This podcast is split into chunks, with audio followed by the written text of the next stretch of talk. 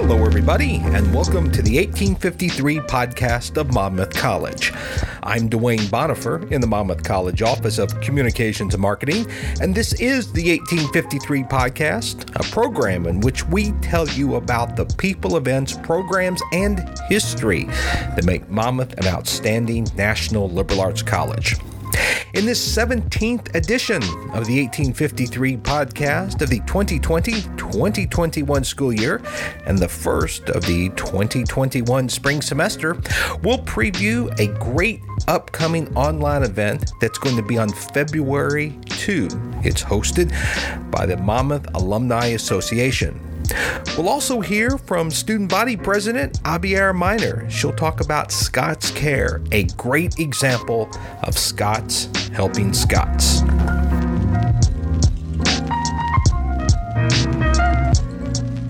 Among the many celebrations disrupted by the pandemic in 2020 was the planned centennial celebration by the Negro Leagues Baseball Museum in Kansas City, Missouri.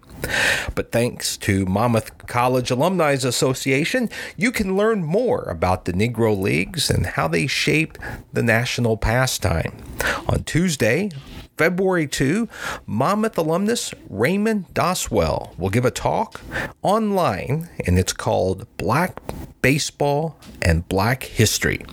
His talk, which begins at 6 o'clock in the evening Central Time, is free, but you need to register for it online, and you can do that by going to monmouthcollege.edu slash alumni slash events. Raymond, who is a 1991 Monmouth graduate, went on to earn a master's degree and then a doctorate. He's vice president of curatorial services for the Negro Leagues Baseball Museum.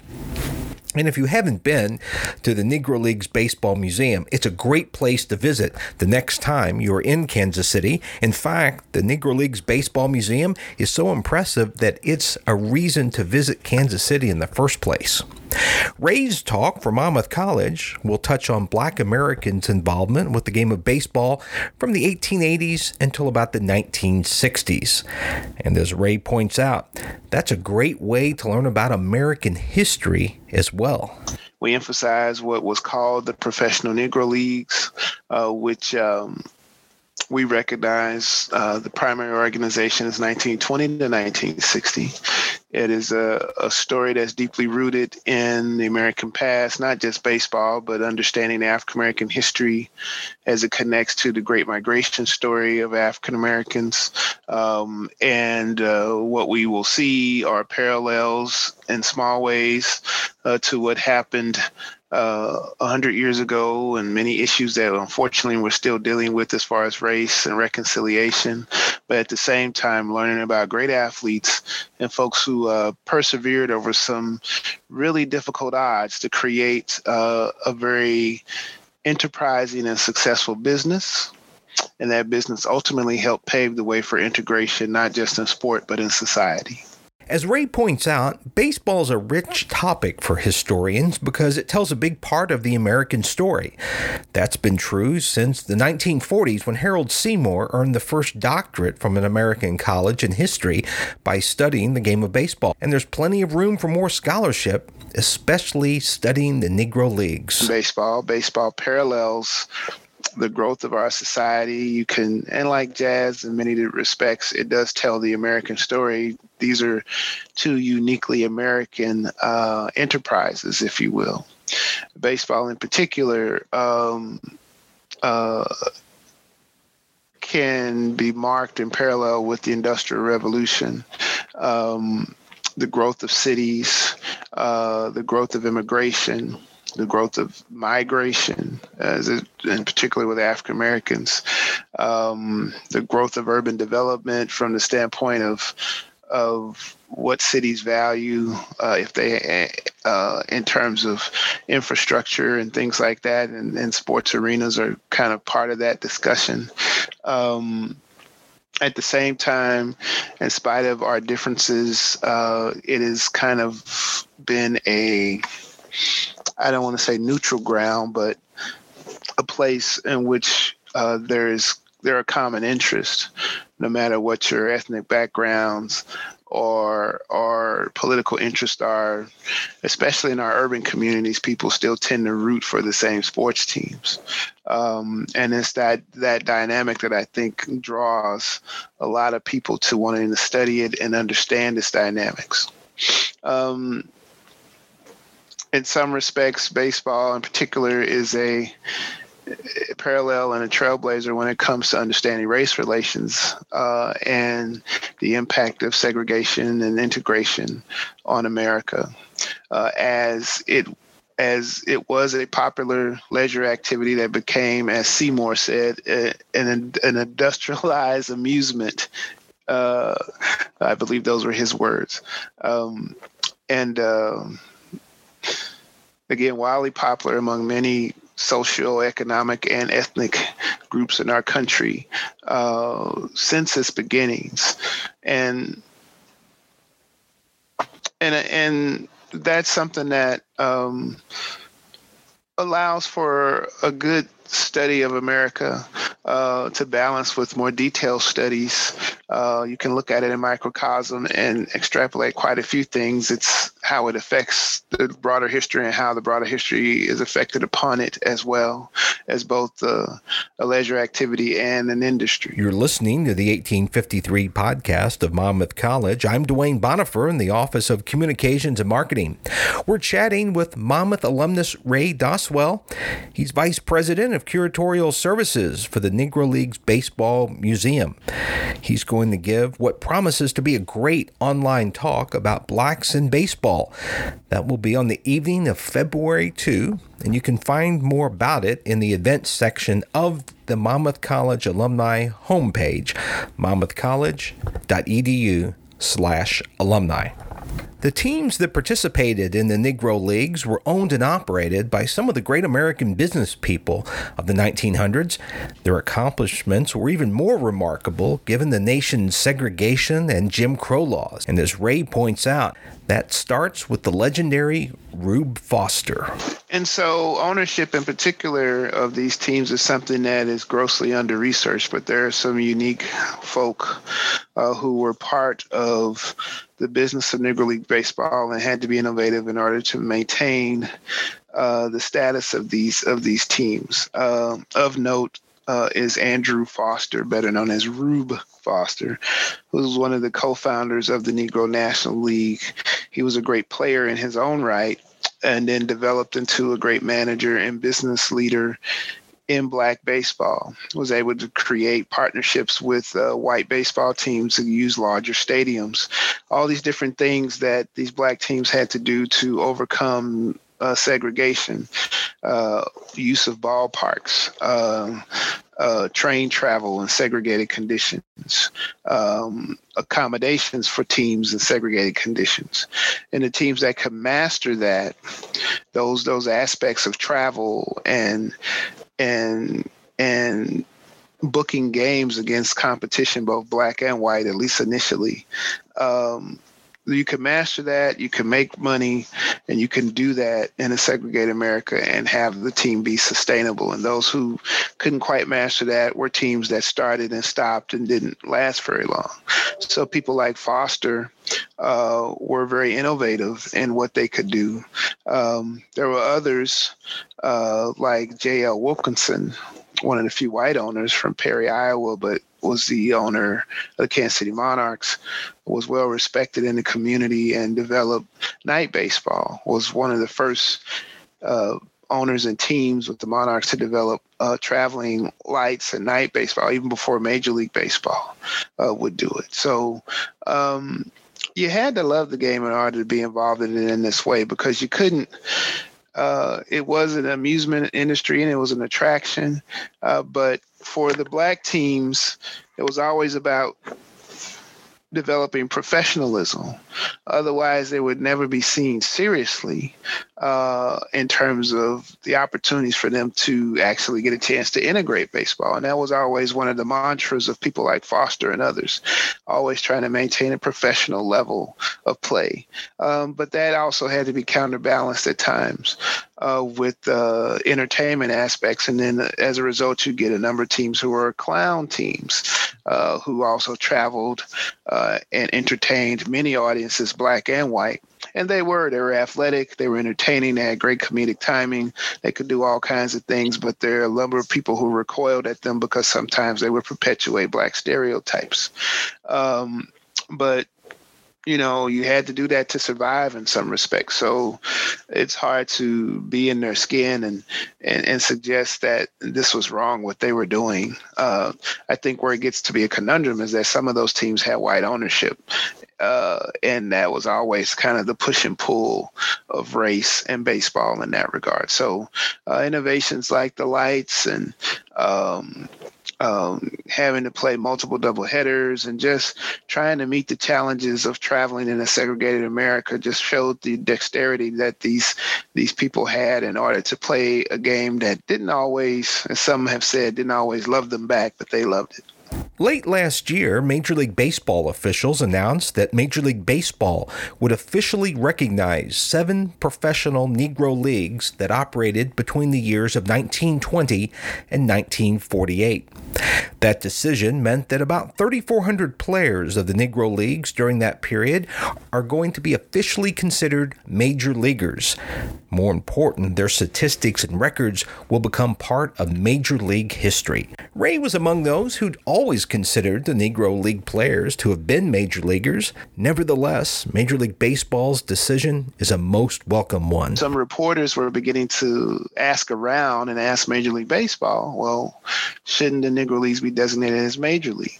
and there and the museum is a consumer of this material as much as anybody else we don't really maintain statistics uh, because we know that there is never going to be an actual 100% full record statistical record of the negro leagues um, part of that story is that black teams were not covered on a daily basis in the same way as white baseball teams. What we the majority of what is available is through black weekly newspapers uh, that folks have been able to mine and get material. There are a hand, small, small handful of maybe scorebooks that have survived. We don't have any here at the museum. Other private collectors may have them or have seen them, or, or at other museums, uh, but never maybe a full, complete season, uh, and at best maybe one season. So, uh, but some very diligent people separate from the museum have been working for many many years trying to pull together as good a statistical record as they could we came to learn through this reporting, though, and the inquiries by the media to Major League Baseball and others, that back in the late 60s, when there was this discussion of creating official records in this way uh, through the different publications like Total Baseball and Baseball Encyclopedia, uh, that the Negro Leagues weren't even considered uh, like the federal leagues and some other smaller leagues uh, that go back uh, before the beginning of the National League and American League. Uh, and that's a gross oversight. Um, now, of course, again, even in the late 60s, although just a few years removed from the Negro Leagues, there was more opportunity to get this information because there was even more players still alive and, and newspaper people still alive where they could have gotten it. But I'm sure there wasn't a complete record then. But not to excuse them, there, it wasn't even a consideration and it wasn't really thought of until recently. And so the question was broached to Major League Baseball. They thought about it and they made the decision to make the elevation. And what does it mean? Uh, I'll be honest again, it wasn't on our radar that it, so uh, initially I didn't think a whole lot of it, but this was something that really resonated in the baseball community and then actually resonated beyond the baseball community, folks who really don't even think about it. It just seemed like something that was like, wow, this is amazing um, uh, that this is happening. And it seems like there's a great sense of pride in the recognition. As I mentioned earlier, the Negro Leagues Baseball Museum is simply a great place to visit any time of the year. The museum displays lots of artifacts from the leagues, and it also has some wonderful interactive features. After dialing things down during the start of the pandemic, Ray says the museum reopened safely last summer, and it's also added online items as well. And coming up on this Saturday, January 30, the museum will honor the late great Mr. Cub. Ernie Banks would have turned 90 years old on January 31, and the Negro Leagues Baseball Museum is going to have an event that morning on January 30 on Facebook Live. Um, we've been open since June and open safely uh, with several layers of protocol for everyone's safety. Uh, and for the most part, open without a lot of interruptions of what we might normally offer, with the exception of our primary film uh, that we're not able to show. But folks could see most of the exhibits, and we're adding and changing exhibits uh, as well. Uh, and been in a position to add new artifacts as well recently, and we'll be adding more. So it's a good time to visit. Come on down. Kansas City is a great place to visit, uh, and uh, relatively safe in terms of the pandemic right now. We're all struggling, but uh, things are kind of evening out here. So if you're brave enough to come visit, you can. Uh, we are trying to ramp up our virtual programming too. Uh, so you can check us out on our website at nlbm.com and on our Facebook page uh, as well. Just look for Negro Leagues uh, Baseball Museum on Facebook um, and uh, you'll see access to programs or, or events and other things that are happening. And we try to connect things that we know of around the country too, uh, but um, we hope to be the fountainhead for uh, uh celebrations of this history. That's Monmouth alumnus Ray Doswell. He's vice president of curatorial services for the Negro Leagues Baseball Museum, which is in Kansas City. Be sure to catch Ray's online talk about blacks and baseball. That will be on the evening of February 2. It will be held between the hours of 6 to 7 Central Time online. You can register for the free event in the event section of the Monmouth College alumni homepage, and that address is monmouthcollege.edu slash alumni. You can also read a preview of Ray's talk in the news and events section of the Monmouth College website. That address is monmouthcollege.edu slash news. And be sure to check out the website of the Negro Leagues Baseball Museum. Their URL is nlbm.com.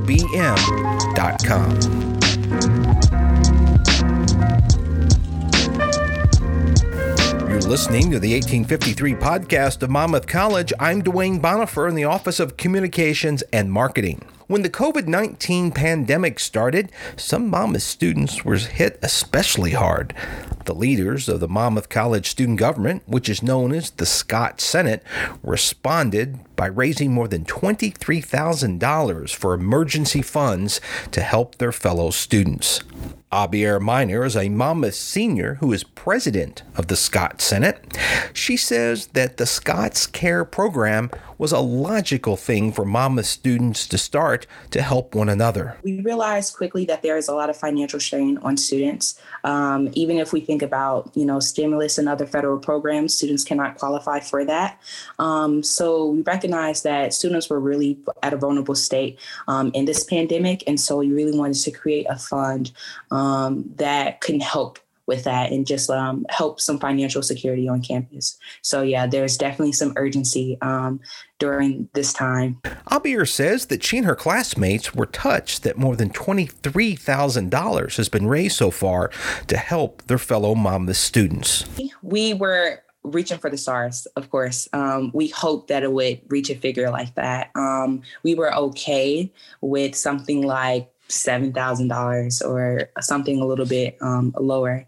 But to get to $23,000 and counting is really beautiful. Um, I think it is a really testament to the community strength right now. Um, so we're super appreciative to get to that number for sure. And Abierre says that the success of the Scots Care program is an example of what student government at Monmouth College is all about. I think the purpose of student government is to serve students. Um, and so that is our main focus. All of our programs and initiatives are centered around students and what students are asking for and what we think students need. Um, so, yeah, it's definitely student based. I think um, our student affairs does a really great job of having a social media presence, asking students questions, the hard questions. Um, and then we come back and think of ways to address those questions and ways to create solutions. Um, and the fund is definitely one of the ways we do that. We're a community oriented school. Um, one of the things that I think sold most of us to Monmouth College is the fact that we are a community. Um, so we do look out for each other and we do take each other seriously. Um, I think that the purpose of doing something like student government or the purpose of doing student leadership is to be able to tap into the needs of the community.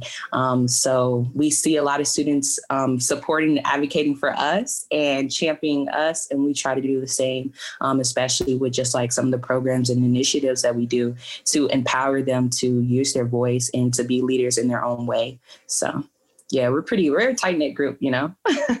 That's Abierre Minor. She's a political science and international studies senior from Chicago. She's also president of the Scots Senate, the Monmouth College student government, and she's the person who's responsible for the great success of Scots Care. To read more about Scots Care, check out the story in the news section of the Monmouth College website, monmouthcollege.edu/news.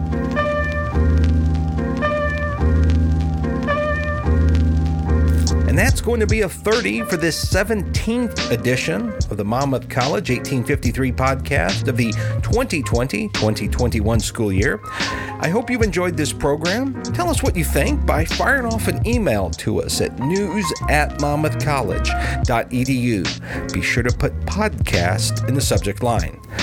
Until our next edition, this is Duane Bonifer in the Monmouth College Office of Communications and Marketing.